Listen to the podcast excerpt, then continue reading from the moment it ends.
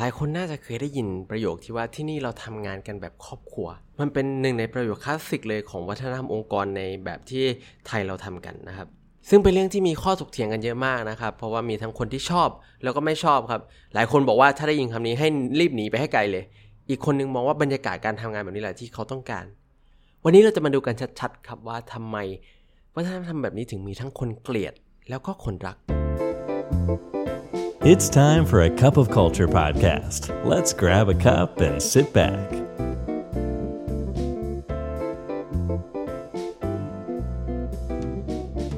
สวัสดีครับได้เวลาจิบกาแฟคุยกันเรื่องวัฒนธรรมองค์กรกับ A Cup of Culture อีกแล้วนะครับวันนี้แก้วที่279อยู่กับผมท็อปณัฐวุฒิหาสวัสดิ์นะครับเมื่อมีคำว่าการทำงานแบบครอบครัวเนี่ยข้อดีของมันคือการช่วยสร้าง sense of belonging นะครับ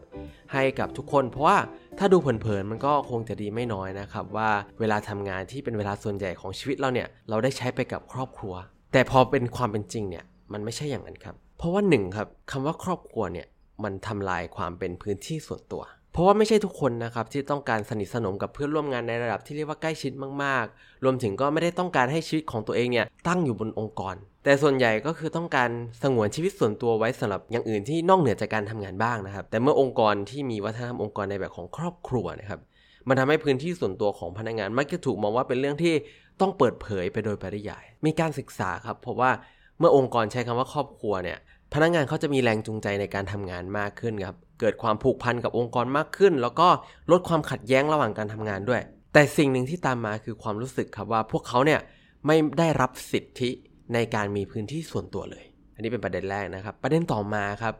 พนักงานมักจะถูกเอาเปรียบจากคำว่าครอบครัวได้ง่ายในวัฒนธรรมองค์กรแบบครอบครัวนะครับพนักงานมักจะพร้อมที่จะเข้าช่วยเหลือเพื่อนร่วมงานอย่างทันทีทันใดครับเมื่อมีใครต้องการความช่วยเหลือรวมถึงอาจจะยื่นมือเข้าไปช่วยก่อนที่จะถูกขอด้วยซ้ำไปแต่งานศึกษาครับก็เขาบอกว่าพนักงานกลุ่มนี้แหละมักจะเป็นกลุ่มที่เสี่ยงต่อการทำผิดศีลธรรมเพื่อปกป้องคนในองค์กรรวมถึงมีความเสี่ยงในการโดนเอาเปรียบจากนายจ้างมากที่สุดตัวอย่างเช่นการโดนขอให้ทำงานนอกเวลาโดยไม่มีค่าตอบแทนโดยบอกว่าช่วยกันหน่อยหรือนอกเหนือจากความรับผิดชอบที่กำหนดนะครับอาจจะถูกขั้นขอให้รักษาความลับบางอย่างขององค์กรที่อาจจะเป็นเรื่องสีเทาและเมื่อพนักงานเราก็เริ่มทำงานด้วยความคิดแบบนี้ครับการเบิร์นเอาท์ที่ตามมาก็เป็นเรื่องที่เลี่ยงไม่ได้ครับเพราะว่าเขารู้สึกว่าเขาต้องทำงานอย่างหนักเพื่อครอบครัวครับนำไปสู่วัฒนธรรมที่มีการเบิร์นเอาท์เป็นเรื่องปกติและถ้าใครไม่เหนื่อยล้าก็ถือว่ายังทำเพื่อครอบครัวได้ไม่เพียงพอประเด็นถัดมาครับก็คือว่าคำว่าครอบครัวเนี่ยมันทำให้เกิดโครงสร้างองค์กรแบบแปลกๆเมื่อเราบอกว่าองค์กรนี้คือครอบครัวเนี่ยมันหมายถึงว่าองค์กรเนี่ยก็มีความสัมพันธ์ในหลากหลายรูปแบบใช่ไหมครับนั่นรวมไปถึงความสัมพันธ์แบบพ่อแม่ลูกที่ตามมาด้วยแน่นอนครับว่านายจ้างเนี่ยก็จะมีบทบาทเป็นพ่อแม่ไปโดยปริยายนะครับแนะนำให้พนักงานในวัฒนธรรมองค์กรแบบครอบครัวเนี่ยไม่ได้รู้สึกว่าได้รับสิทธิในการตัดสินใจเท่าที่ควรจะเป็นเพราะว่าพ่อแม่เนี่ยมักจะเป็นคนตัดสินใจในครอบครัวนะครับแล้วก็พนักงานจะไม่ได้รู้สึกว่าเขาได้รับการ empower ในการทำงานด้วยตัวเองไม่ได้รับโอกาสในการแสวงความท้าทายใหม่ๆนั่นทำให้รูปแบบการทำงานครับเป็นไปในลักษณะที่ทุกอย่างจะต้องขึ้นอยู่กับนายจ้างมากกว่าการที่พนักงานจะทำงานได้ด้วยตัวเองประเด็นสุดท้ายนะครับก็คือว่าการฟีดแบ็กในวัฒนธรรมองค์กรในแบบครอบครัวเนี่ยเป็นเรื่องที่ personal ไปมากๆเลยเพราะว่าความเป็นครอบครัวนะครับทำให้ความรู้สึกในความสัมพันธ์เนี่ยเป็นเหมือนสิ่งถาวรครับและเมื่อเราเอามาใช้ในที่ทำงานเนี่ยมันหมายถึงว่าเราต้องสร้างความรู้สึกของการทนอยู่ร่วมกันให้ได้นั่นจะช่วยลดทอนการกระทบกระทั่งกันระหว่างบุคคลแต่ในขณะเดียวกันนั่นเองครับ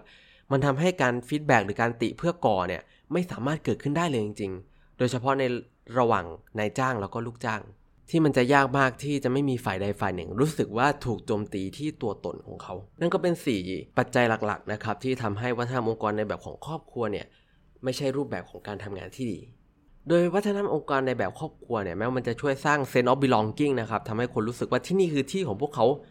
แล้วก็มันก็เป็นตัวแปรที่ดีมากๆนะครับในการสร้างความสัมพันธ์ที่ดีภายในองค์กรแต่ข้อดีเหล่านี้นะครับสำหรับบางที่มันอาจจะไม่คุ้มกับปัญหาที่ตามมาเมื่อเส้นแบ่งการทำงานกับชีวิตส่วนตัวมันไม่ชัดครับโอกาสที่พนักงานและก็นายจ้างเนี่ยจะเข้าใจผิดมันเกิดขึ้นได้ง่ายมากนั่นเป็นส่วนหนึ่งครับที่ทำให้การทำงานแบบครอบครัวเนี่ยมักจะเป็นเรื่องดีต่อนายจ้างมากกว่าลูกจ้างเพราะความกำกวมความเข้าใจผิดในหน้าที่เนี่ยครับมักจะทำให้เกิดเหตุการณ์ที่นายจ้างเนี่ยจะล้ำเส้นแล้วก็เอาเปรียบลูกจ้างได้โดยที่ตัวเองอาจจะไม่ได้ตั้งใจ และในยุคปัจจุบันครับพนักงานน้อยคนนะครับที่จะอยู่กับองค์กรใดองค์กรหนึ่งเกิน5ปียิ่งเวลาผ่านไปครับเทรนด์นี้ก็จะยิ่งสั้นลงเรื่อยๆดังนั้นนายจ้างและพนักงานเองควรที่จะยอมรับความเป็นจริงนี้ให้เร็วที่สุดครับเพราะว่าความสัมพันธ์ในครอบครัวเนี่ยเป็นเรื่องที่เหนียวแน่นมากๆครับ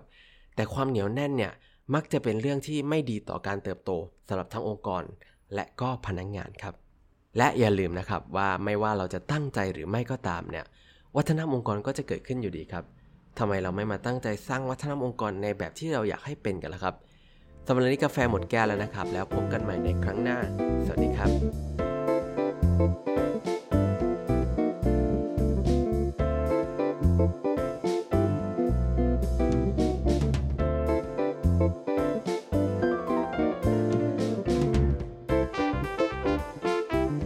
And that's today's Cup of Culture. See you again next time.